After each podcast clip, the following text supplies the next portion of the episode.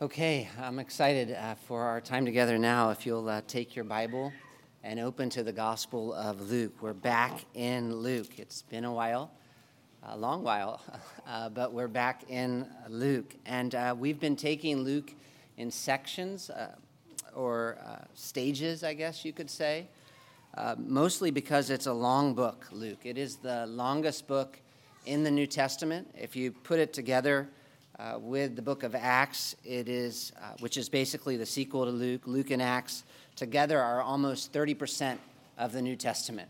So uh, that means if I get through these books with you, uh, then uh, we're going to get through 30% of the New Testament, which is, which is huge. But it's going to take us a while, uh, not just because Luke is long, but also because it is thick. it's kind of amazing because it's, it's not that difficult to understand uh, superficially. Uh, you can read it and you can get the idea, but there is so much more if you just go a little deeper. And to go deeper, to understand what Luke is actually intending when he tells these stories, there's just so much we need to know that we can't go through it quickly.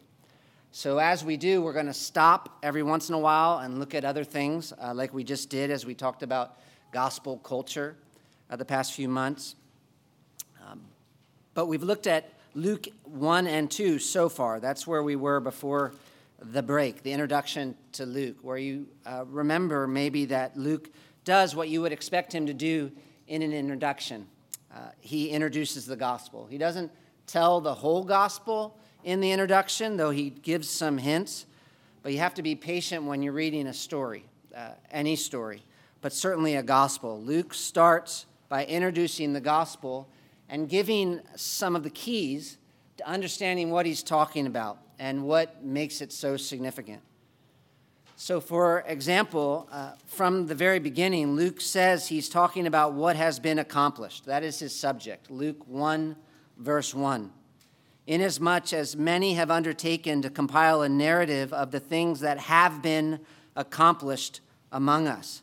So he's comparing what he's writing to what others have written which he describes as a narrative of the things that have been accomplished, because that's how he views what happened with Jesus.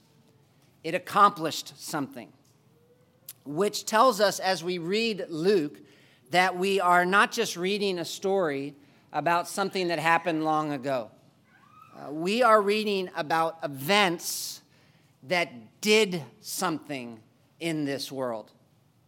Another word you could use for uh, the word accomplished is fulfilled. And uh, that word is helpful for understanding what Luke is talking about, actually, because according to Luke, these events didn't just happen, they fulfilled something that had been spoken about before. In other words, the events that he is writing about in this gospel are part of the accomplishment of a plan and he makes clear what plan he's talking about in the next story he tells, uh, the one about the announcement of John the Baptist's birth, down there in verse 5 of chapter 1, because maybe you remember that he deliberately tells that story in a way that connects what happens in this gospel to the Old Testament, which is important because it tells us what we're looking for as we read this book. We have to let Luke set the agenda if we're going to benefit. Because we're not coming to these stories in this gospel trying to see whatever we want to see, but specifically what Luke wants us to see. And Luke is telling us from the beginning that what he wants us to see is that Jesus really did fulfill the Old Testament. Which maybe seems obvious to us, I know, those of us who are Christians. But that's partly because we aren't actually as familiar with the Old Testament and the claims it's making about what God is doing through the Messiah. Which is why we took a lot of time in the first couple chapters to, see, to help you see just how big the promises God is making about the salvation He's going to provide through Jesus really are, which is the theme basically of chapters 1 and 2. God made some big promises in the Old Testament, the first part of the Bible, about how he was going to provide salvation. And Luke is writing this gospel, the one that we're reading, to prove that what happened to Jesus is the fulfillment of what those promises we read about in the Old Testament were saying about how God is going to fix what's wrong in the world. Which you see right away, even just in the, the way he tells the story about John the Baptist. Verses 5 through 25 of chapter 1. Because Luke is constantly making allusions throughout this gospel. This is important to know even for understanding Luke. And some of the allusions that he makes are almost more like echoes, which just means there's something in the way he tells these stories that reminds you of an earlier story from the Old Testament, which you need to know to be able to open up the significance of the story he's telling. And one of the first big echoes he makes is to the story of Abraham and Sarah.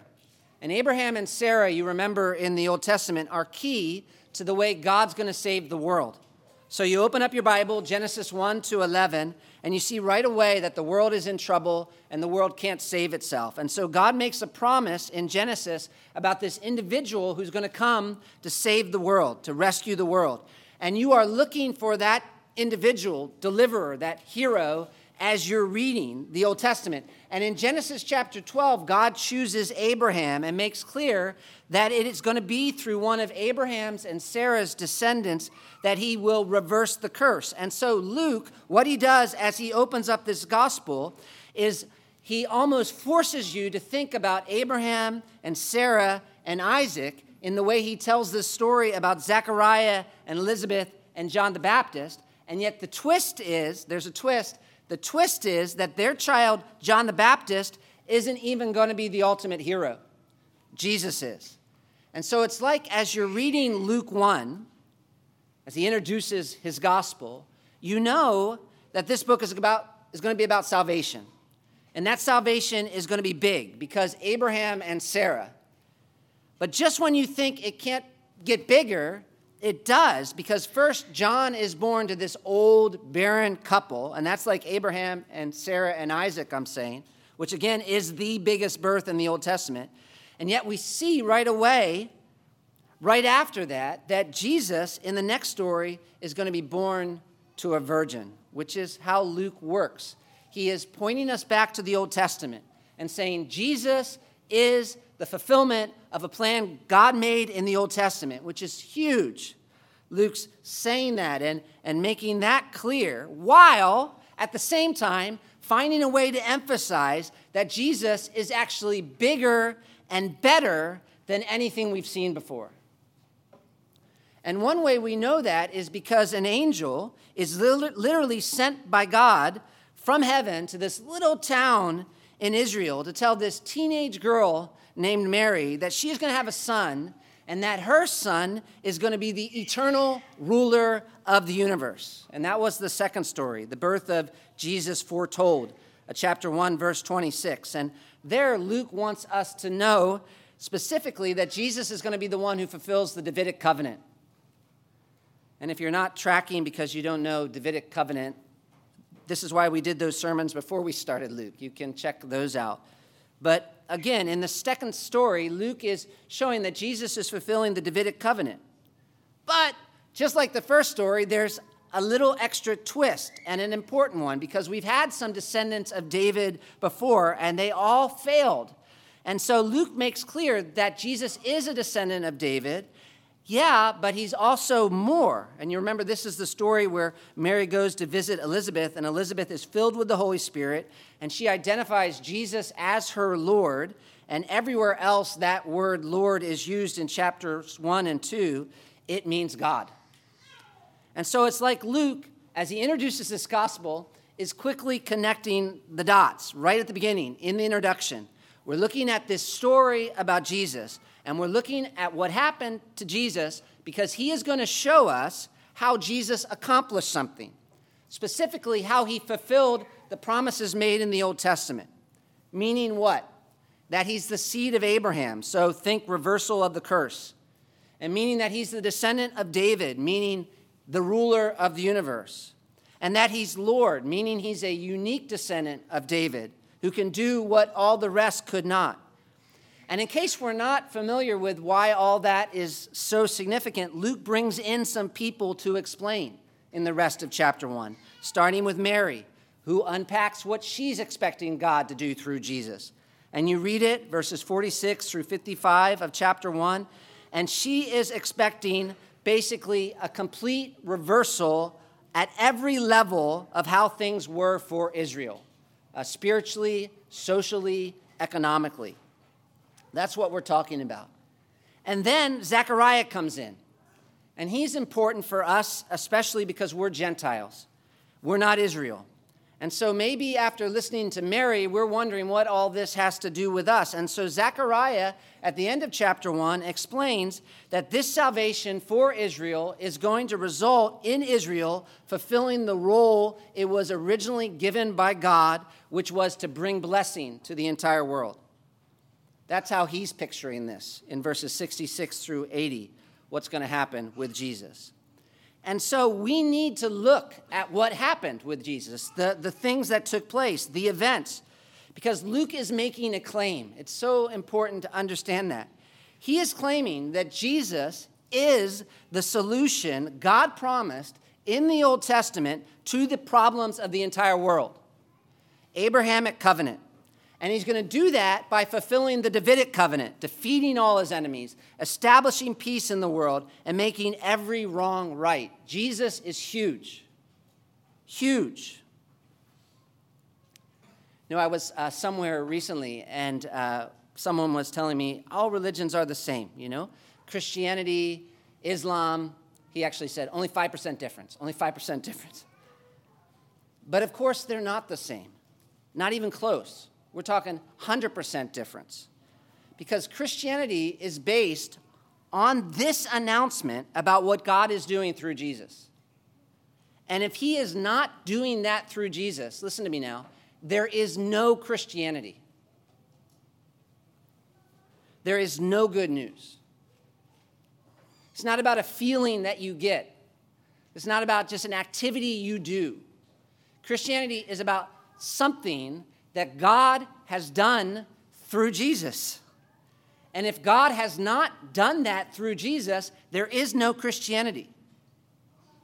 So we really have to look closely at Jesus, especially because Jesus doesn't look much like someone you would expect to be able to do all that Luke's claiming him to, he's able to do. And that's, that's part of the issue. If we're talking superheroes, Jesus doesn't look much like a superhero, at least not the ones that we're used to. Even if you just think about his birth, and now we're in Luke chapter 2. And Luke helps us see the problem because he tells the story of Jesus' birth in a way where he compares and contrasts him with someone named Caesar Augustus, who was the most powerful person in the world in those days. And what makes this comparison so compelling in Luke is that Caesar Augustus was making all these claims about himself that we just described Luke making about Jesus. Caesar Augustus was making these claims about him, him being Lord, the Son of God, even. There were coins with his name on it Son of God. Uh, he, he was describing himself as the solution to the problems of the entire world. And so at the time, at that point in time, Luke's writing, if you did compare and contrast Jesus and Caesar Augustus, it would have totally looked like Caesar Augustus was the more powerful one. Even in how Jesus' birth plays out. For example, you read the story in Luke 2, and it's Caesar Augustus and his greed, actually, that forced Jesus' parents to go to Bethlehem. And yet, Luke shows us in this story, you remember, that behind the scenes, what is really happening is that God is using Caesar Augustus to accomplish the plan that he made before time began. It's, it's like kind of the rest of the story Luke is giving us. You, you thought this was the story. No, let me show you the rest of the story. Because Jesus had to be born in Bethlehem. Because David was born in Bethlehem. This is an Old Testament promise. And what is the significance? Why did Jesus have to be born where David was? The reason is to demonstrate that what is happening with Jesus is, is that God is going back to where it all began and starting over. He is going to do with Jesus what he promised David, just like the angel said he would in, in chapter 1. It's, it's a way of God basically saying that he is hitting the reset button. It's almost like Jesus is replaying the story the right way. So, yeah, you may wonder as you look at Jesus because he doesn't always look powerful, especially as Caesar does what Caesar does. And we recognize that. Of course, we're not living in a fairy tale world. And so, on the surface, it might look like Caesar is the one who is more powerful, sure, but just a little more information. You get the backstory, and you realize that even without Caesar knowing it, Caesar is doing exactly what God wants him to do to enable Jesus to fulfill the Old Testament, just like Luke said at the beginning he was coming to do. That's the point of this book. It's like Luke is telling all these stories and he's saying, It's happening. It is really happening. Everything we read about, it's happening just the way God said it would. And then Luke cements that in if we, if we keep going. After saying that Jesus is the fulfillment of the Old Testament, and that Jesus is the Savior of the world and the Son of David and the promised King, and putting an exclamation point on that with this comparison to Caesar, he introduces two witnesses. I'm just giving you a quick overview, and this is verse 22 and following of chapter 2. And here it's almost like a lawyer, really. Having made an opening argument, Luke is calling in two witnesses. And again, this is Luke 2 22 to 38, where he brings in Simeon and Anna to confirm what he just said. And he starts doing a lot of work in this story to show us that we can trust them. And then they both prophesy. In other words, they speak for God. And what do they say? Simeon and Anna both say when we look at Jesus, we're looking at the fulfillment of the prophecies we read about in the Old Testament. And Simeon even helps us. He points out Isaiah in particular. He's like, look, if you want to understand Jesus, read Isaiah, especially chapters 40 and following. And then Anna, she steps up after Simeon talks about Jesus being rejected by Israel and assures us that even though he's going to be rejected by Israel, that doesn't mean God's plans have changed. She says he is going to be the one who redeems Jerusalem.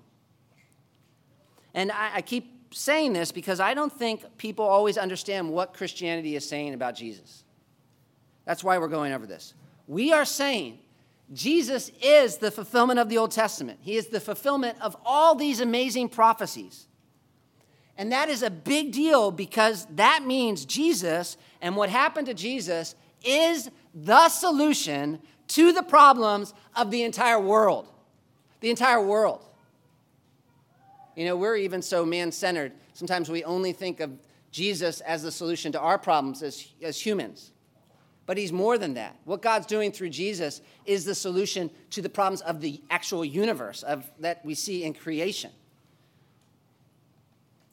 And you know, if we have any question about that, if we wonder about Jesus and his interpretation of the Old Testament, like maybe, okay, this is what he said about himself, but did he really understand the Old Testament accurately? Luke shows us in the last story at the end of chapter 2, Jesus as a young boy in the temple.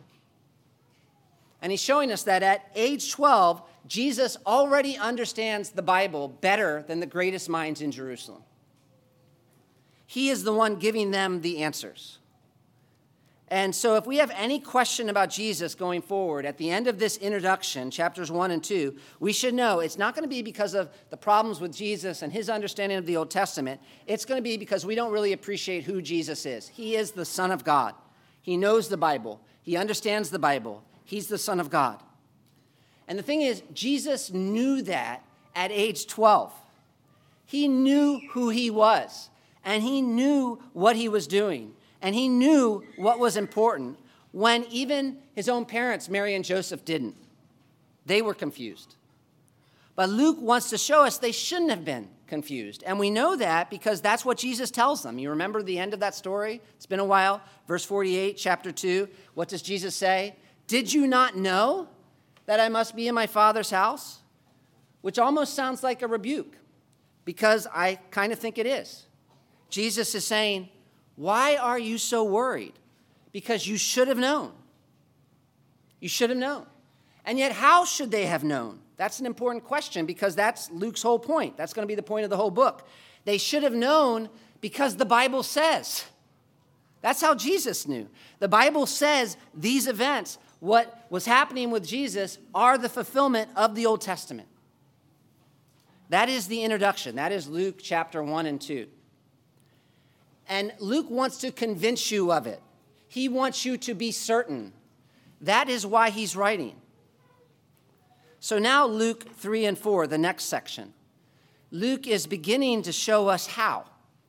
In other words, he is beginning, he's introduced his gospel. This is what I'm doing. Now he's beginning to prove how these events fulfill the Old Testament. And he begins with John, John the Baptist. And what I want to do over the next couple weeks, actually, is show you why. This is verses 1 to 20 of chapter 3. And this is going to be like one sermon over three weeks. So hold on. But what we're going to look at, what I think is important for you to understand, is why does Luke bring up John as a key part of his argument or case that Jesus is the fulfillment of the Old Testament? Because that's why this is here, you understand? Are you following? I, mean, you can't just read this story that we're about to look at as it tells me a lot of interesting information about John, and that's kind of neat that John was there. Because no, this story is here doing something. It's here, even located where it is located in the Gospel of Luke for a reason. And Luke has already told us what he's intending to do. He is intending to prove that Jesus is the fulfillment of the Old Testament. And so, how does this story help us understand that. To understand how, you have to begin by understanding how important John the Baptist is, because there's a setup. The key to this whole passage is verses 15 to 17. That that is the key insight. Verses 15 to 17. But to feel the, and, and boy, that insight you're to have to actually, so exciting. You're to have to hold on to it until we get into Acts, because that verses 15 to 17 become really important to the whole argument Luke makes in Acts. So this is the Bible's awesome. But to understand verses 15 to 17, uh, you have to understand how important John the Baptist is first. And to understand how, John the, how important John the Baptist is, you have to understand a little context. One, historical context, and two, biblical context. So if you like outlines, those are like the two points. First, the historical context. Luke says, verse 1, now in the 15th year of the reign of Tiberius Caesar, which means we've fast forwarded from the last chapter. Because who was emperor when Jesus was born? I actually already said it a little earlier. Uh, chapter 2, verse 1. Now, in those days, a decree went out from Caesar Augustus. Caesar Augustus, Tiberius Caesar, different, different people, but both emperors. And so, time wise, we've come a long way from the end of chapter 2. But even though we had some pretty awesome moments in chapters 1 and 2, with like an angel showing up at the temple, a virgin conceiving and giving birth, prophecy being made, you know what else has happened in all those years?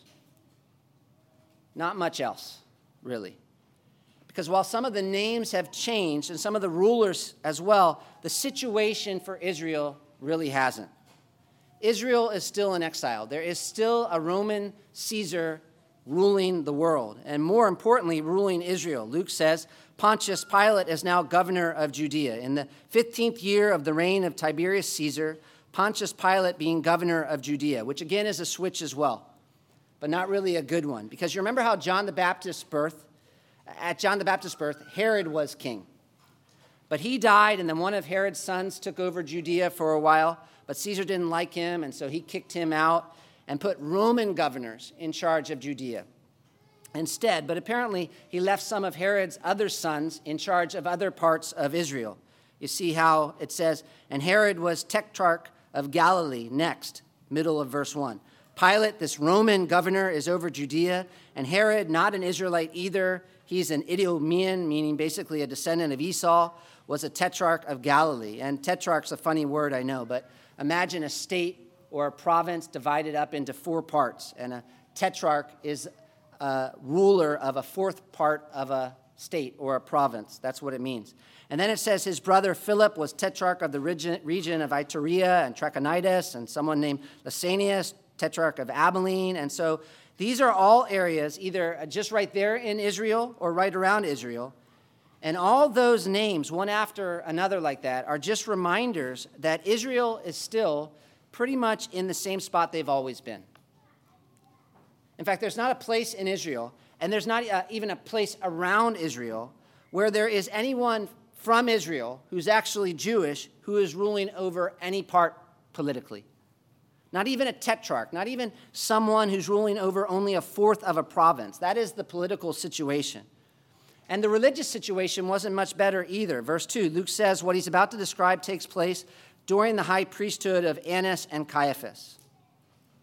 And now, technically, there's only one high priest in Israel. And yet, here Luke mentions two. He says Annas and Caiaphas. But he's not getting it wrong, obviously, because Annas had been high priest. He was appointed high priest by Rome in uh, right around 6 AD by Quirinius. You remember that guy from Luke 2. So it's possible he was high priest when Jesus was there in the temple at age 12, actually. But the thing is, that's not the normal biblical way to become a high priest. In other words, he did not get this position the way he should have gotten it. And so he's the first high priest, actually, Annas, serving as high priest after Rome had fully taken over Jerusalem, you know, appointing its own governor and all. And so he is a fitting symbol of the exile, actually, because it's like with Annas, Rome is here saying, okay, you're cute. You can have this little region. That's fine. But uh, we're going to tell you how to have your religion. And so, like, here's your priest We'll decide. Here's Annas. And he was not a good person either. In fact, eventually, even Rome saw that he was so bad, they took him out of being high priest. But somehow he was able to still remain influential. And so, over the next 50 or 60 years, through Jesus' lifetime, he still had a, a, a part to play. His sons and his son in laws were high priests after him. So he was right there in the middle of it. And his son in law, his name was Caiaphas. That's the other person mentioned here. And he became high priest around 10 AD, and he served all the way to 36 AD. So he's the longest serving high priest in this era. And he and his father in law were able to use this position to make themselves rich. That seems to be their thing. And that's going to be important later on in the Gospel of Luke, so hold on to it. But right now, what's important for you to understand is that Israel politically and Israel spiritually is in trouble as they're being ruled by pagans and their spiritual leaders are even being chosen for them and they are corrupt. They are still in exile, which is a big deal if you know the story of the Bible. Not just for them, it's a big deal for us. Because if you read the Old Testament prophets, it's kind of like save Israel, save the world. After Israel sinned, God sent Israel into exile. And he raised up all these prophets as they were in exile who made all these promises to them about how there's this day coming where God's going to fix all the problems of the world and his enemies are going to be judged and his people are going to be rescued and death is going to be defeated and the world is going to be transformed. And it seems like it's all going to happen as Israel gets out of exile. And yet, that's the problem at the beginning of Luke because it's been hundreds and hundreds of years since the end of the Old Testament, and Israel is in as bad a situation as they've ever been. They're in exile. Politically and spiritually, they are in trouble. That is number one, the historical context for John. But while they're in exile, what happens? Luke tells us the word of God comes to John the Baptist. And this is huge. We're getting to why this is such a big. The Bible's amazing, but you got to work at it we're getting to why this is such a big moment, why John is so important. And this is second, the Old Testament context for John the Baptist. And again, verses 1 and 2. In the 15th year of the reign of Tiberius Caesar, Pontius Pilate being governor of Judea, and Herod being tetrarch of Galilee, and his uh, brother Philip, tetrarch of the region of, region of Iturea and Trachonitis, and Lysanias, tetrarch of Abilene, during the high priesthood of Annas and Caiaphas, The word of God came to John, the son of Zechariah, in the wilderness. And in my mind, I put that last phrase in bold print because it's a very specific way of talking, actually. The word coming to someone. Because it makes it sound like the word is what? When you read that, it makes it sound like the word is a person because people normally come. Words don't usually come. Unless what? Unless you're reading the Old Testament, where that is a very common way of speaking, specifically about what happens to the prophets. In fact, that's pretty much the way Isaiah starts, and it's very similar to how Jeremiah starts, and Hosea as well, and a lot of the Old Testament prophets. So it's been about 400 years of silence. The word hasn't come to anyone all those years. It's been like a famine of God's word, and Israel is suffering. When suddenly God raises up John as a prophet, and not just any kind of prophet, an Old Testament kind of prophet. Think Isaiah, think Jeremiah. Luke says, in the wilderness, end of verse 2, beginning of verse 3. And that's important. The word of God came to John, the son of Zechariah, in the wilderness. And he went into all the region around the Jordan. And those words, wilderness and Jordan, are significant because they're Luke's ways, uh, it's his way of helping us. Those are phrases that help fill in the picture of what's going on. It's like, get specific, because there are no throwaway words in the Bible.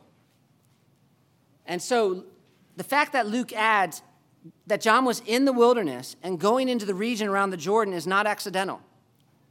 Because as Luke's highlighting here that yes, John is a prophet, an Isaiah like prophet, a Jeremiah like prophet, he's wanting to make clear that he's actually even bigger. That's the twist.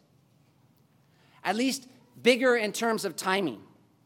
And these terms, wilderness and Jordan, are like hints for you as you read the Bible. Because the wilderness and the Jordan were not any places in Israel's history. And this is part of the fun of reading the Bible, actually seeing words like this and trying to figure out what's going on. And to figure out what's going on, you need to remember that Israel is a nation, right? And it's a nation with a long history. And it's a history that they thought was very significant and that they did a lot of work remembering. And so places in Israel had meaning. And doing things at certain places had a certain significance. It's kind of like here in America, say how if I wanted to start a new political party, and I definitely don't. Uh, but if I did, and I went to Boston and I did my speech while dumping tea into the Boston Harbor, imagine that would probably say something for a lot of people. It would be weird, I know, and you'd be like, I'm not sure exactly what this guy is trying to say, but I do know he's definitely trying to make some kind of point because of where it's located and what that location means in our history as a nation, which is sort of what's happening with John, I'm saying, only it's clearer. Because Israel is in exile and they're wanting to get out of exile. That's the setting. And John is a prophet who is in the wilderness, right around the Jordan. And wilderness is a big biblical theme that has to do with the exile and the land and God's promises to Israel. So, if you remember the first time Israel was in the wilderness, it was after they were rescued from Egypt and before they went into the promised land. And they were there for a long time because, as a judgment for their lack of faith in God. And then later in the Old Testament, after they had gotten into the promised land and been there for a while, they were disobedient and they were kicked out of the land. They were sent into exile. And prophets like Hosea, they use the image to describe that time of exile as Israel being sent back into the wilderness.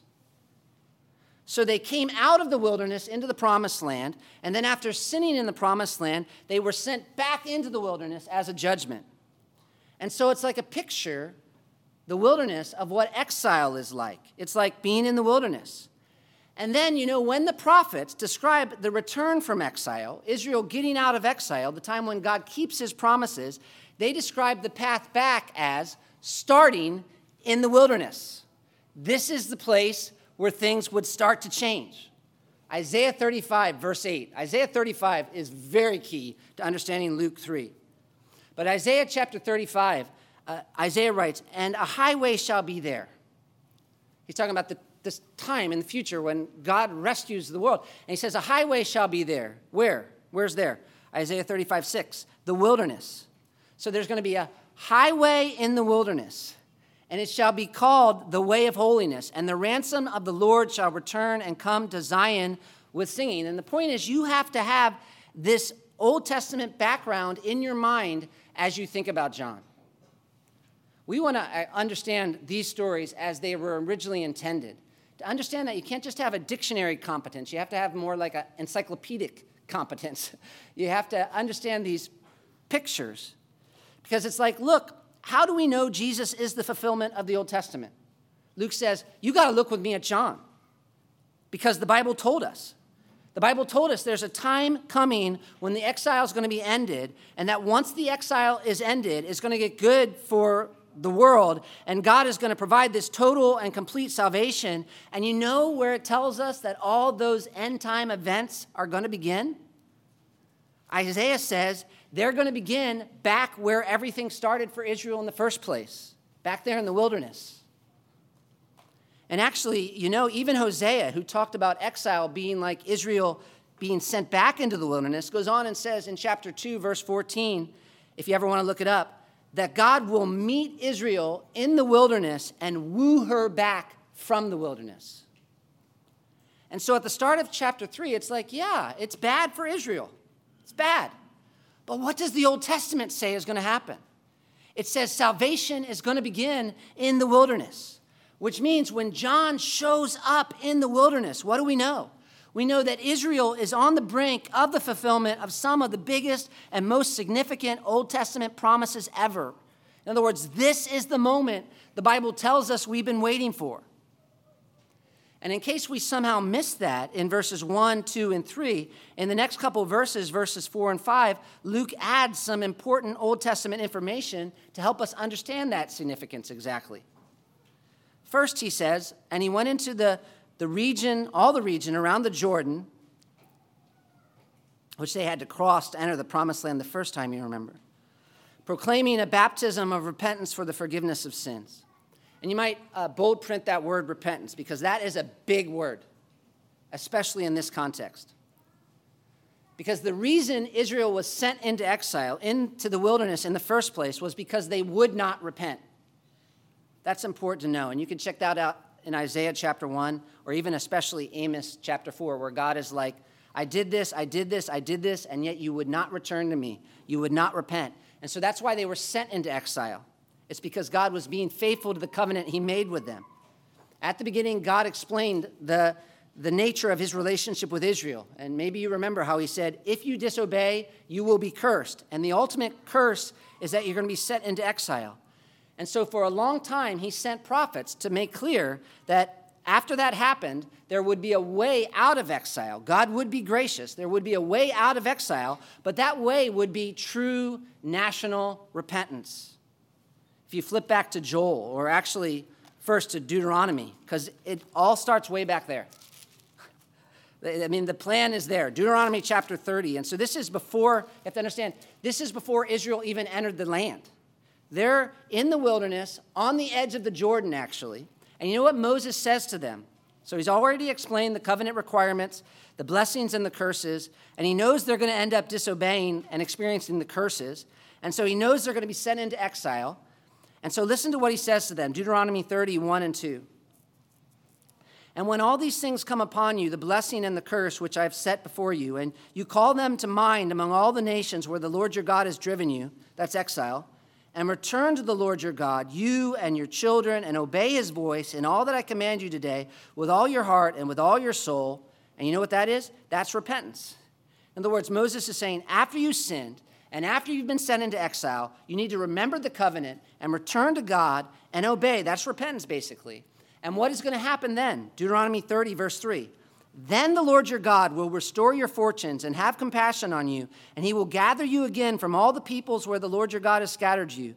If your outcasts are in the uttermost parts of heaven, from there the Lord your God will gather you, and from there he will take you. And the Lord your God will bring you into the land that your fathers possessed, that you may possess it. And he will make you more prosperous than your fathers. And the Lord your God will circumcise your heart and the heart of your offspring. Remember that, because that's going to be really important later. So that you will love the Lord your God with all your heart and soul, that you may live. And what's that? That is the end of exile. And so before it even starts, really, God tells Israel the way back is through repentance. And as you keep reading your Bible, you find the prophets come and keep singing that same song. You realize that the minor prophets, major prophets, really what they're doing is they're preaching Deuteronomy. And Joel, for example, Joel chapter 2, Joel's warning them about Israel, about this day of the Lord that's coming, the wrath of God. And yet he says, Look, you don't have to experience the wrath of God if what? Joel 2:12. Listen to this.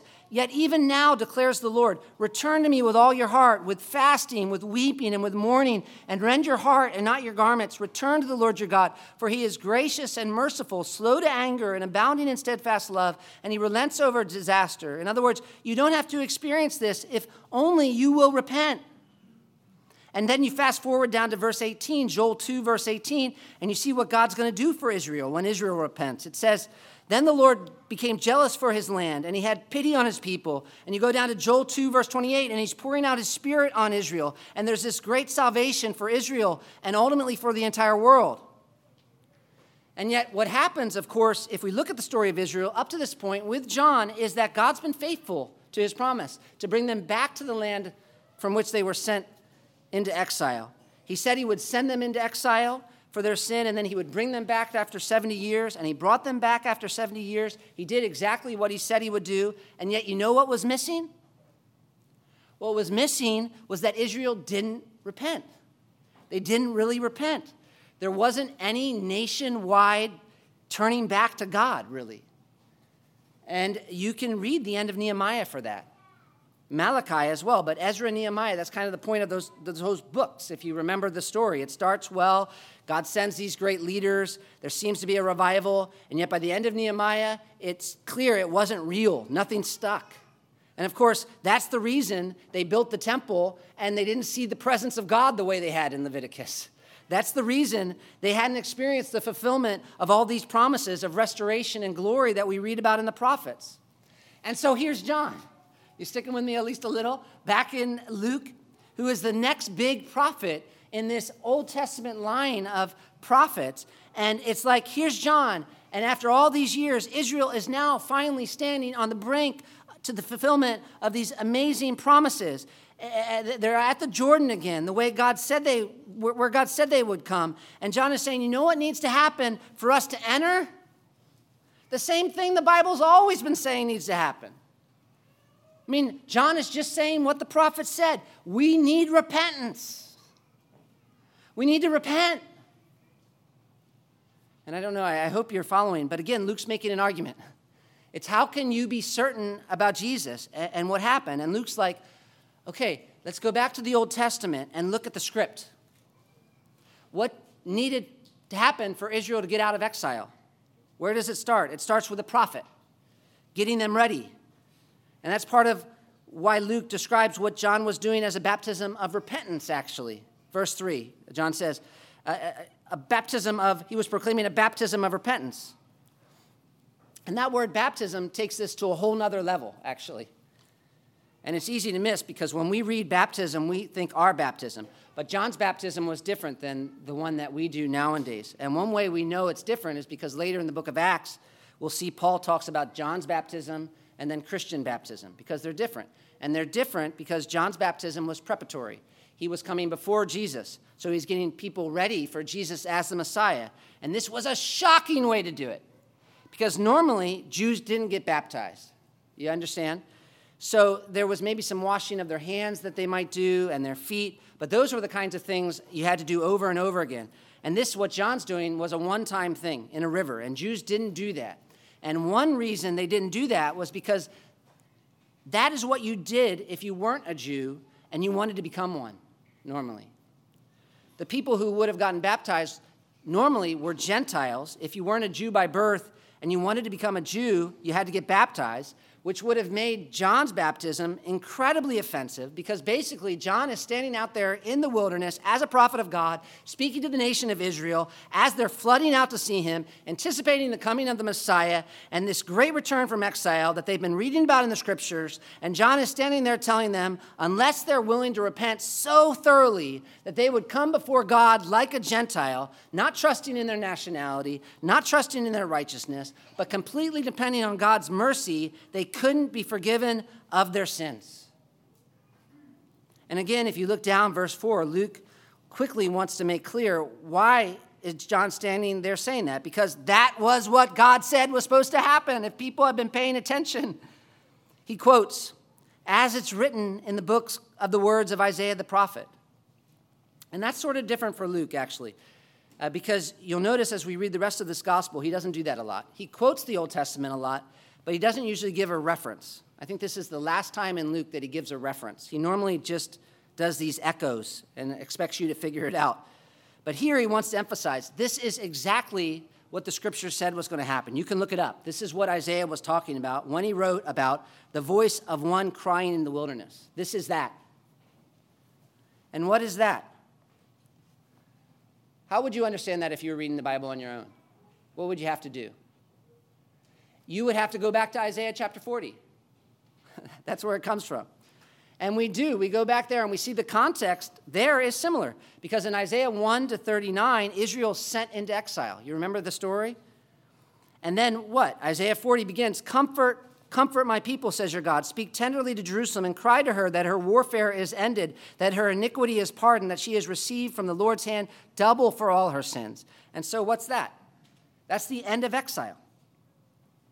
In other words, it's going to be bad, but comfort my people because it's not always going to be bad. There's going to be peace and forgiveness. And how do we know that's going to happen? What is going to be the signal that that's starting to take place? Isaiah 40, verse 3 A voice cries in the wilderness. And you read that, and it's almost like in a movie after some sort of apocalyptic event, and everything is just devastated, and you think it's all done, and you see this absolutely barren land and smoke coming up from the ground, wilderness. And then God says, Comfort my people. After 39 chapters filled with warnings of judgment, Isaiah 40, God begins to talk about salvation. I'm about to act, I'm about to save. And where does that salvation begin? It's going to begin with this voice crying in the wilderness. And what does that voice say? Prepare the way of the Lord. And who's the Lord? This is awesome. The Lord is God. Isaiah is saying, God is coming. And so this is big. And you know, the picture behind the way he describes all this, God coming and the voice crying, prepare the way of the Lord, is that of a king. So Isaiah is saying, you're supposed to picture salvation happening for Israel when God comes as king. Because it was normal in those days when a king would go somewhere to receive a royal welcome. And it still is. Joe Biden comes to Fullerton, something's going to happen. But back then, sometimes before a king would visit a certain place, the people who lived in that city would get ready for his visit by preparing a really good road that the king could use to enter the city with all the obstacles removed. And obviously, especially designed so that people could welcome him as he entered. And to make sure that the road was ready, the king would send a messenger on ahead to announce that he was coming, which is what Isaiah says is going to happen before God comes to rescue his people. And it's what Luke is saying John is doing out there in the wilderness. He's crying, The king is coming. The king is coming. God is coming. God is coming and he's coming to act in a world changing way. Verses 5 and 6 Every valley shall be filled, and every mountain and hill shall be made low, and the crooked shall become straight, and the rough places shall become level ways. And what is that? I know you're working. I'm going long today, but thanks for sticking with me because this is we have to see at least this. That is a complete reversal. This used to be a valley, but now it's filled. This used to be a mountain, but now it's flat. This used to be crooked, but now it's straight. This used to be a rough place to walk, but now it's smooth. In other words, God is acting in this world to deal with the obstacles to him coming and establishing his kingdom. And coming back to the Gospel of Luke, Luke 3, verse 6, what is going to happen when he does?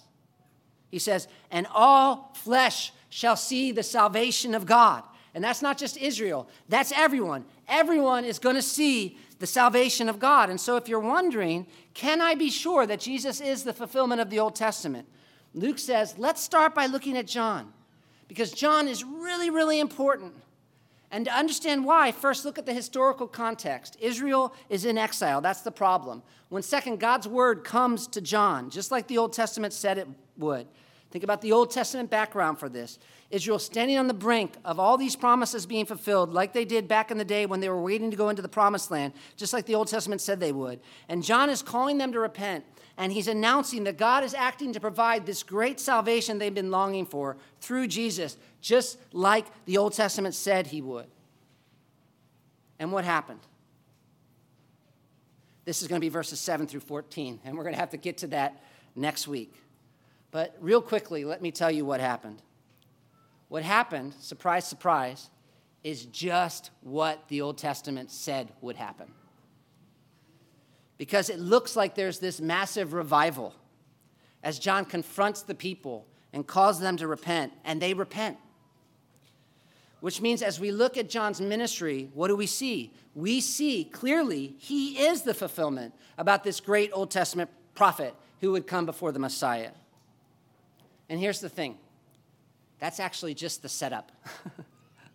because here's the part that's going to be important. What does this great Old Testament prophet who was supposed to come before the Messiah say about how we can know who the Messiah is? Remember, remember, that for next week because that's verses 15 through 17. But if you're wanting something to take home, here's the preview John is huge, and John's ministry is world changing. And yet, John's whole ministry exists to make clear that the one coming after him is much, much greater than he is. In other words, just when you thought it couldn't get better and it couldn't get bigger, it does. And his name is Jesus. The good news is that God really has acted to, in this world to fulfill his plan of reversing the curse and fixing everything that's wrong with the world. And he's done it through Jesus. That's our message. It's not a philosophy, it's not just an idea, it's not just be religious. It is about what God has done to change the history of the universe through Jesus. And you can count on it. And, and Luke's going to say, you need to count on it. Because actually, your entire eternal future depends on it. Let's pray. Father, I thank you for your word. This book is amazing. And uh, even as we read it and study it, it's bigger and better than us. It's so clearly your, your word. It's like we're little children trying to figure out these massive things that you have done and that you have spoken.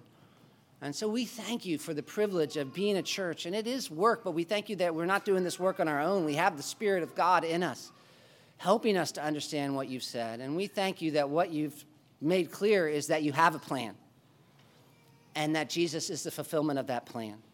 And that plan involves a complete and total salvation. And we long for it. We long for you to return, Jesus. And we pray this in your name. Amen.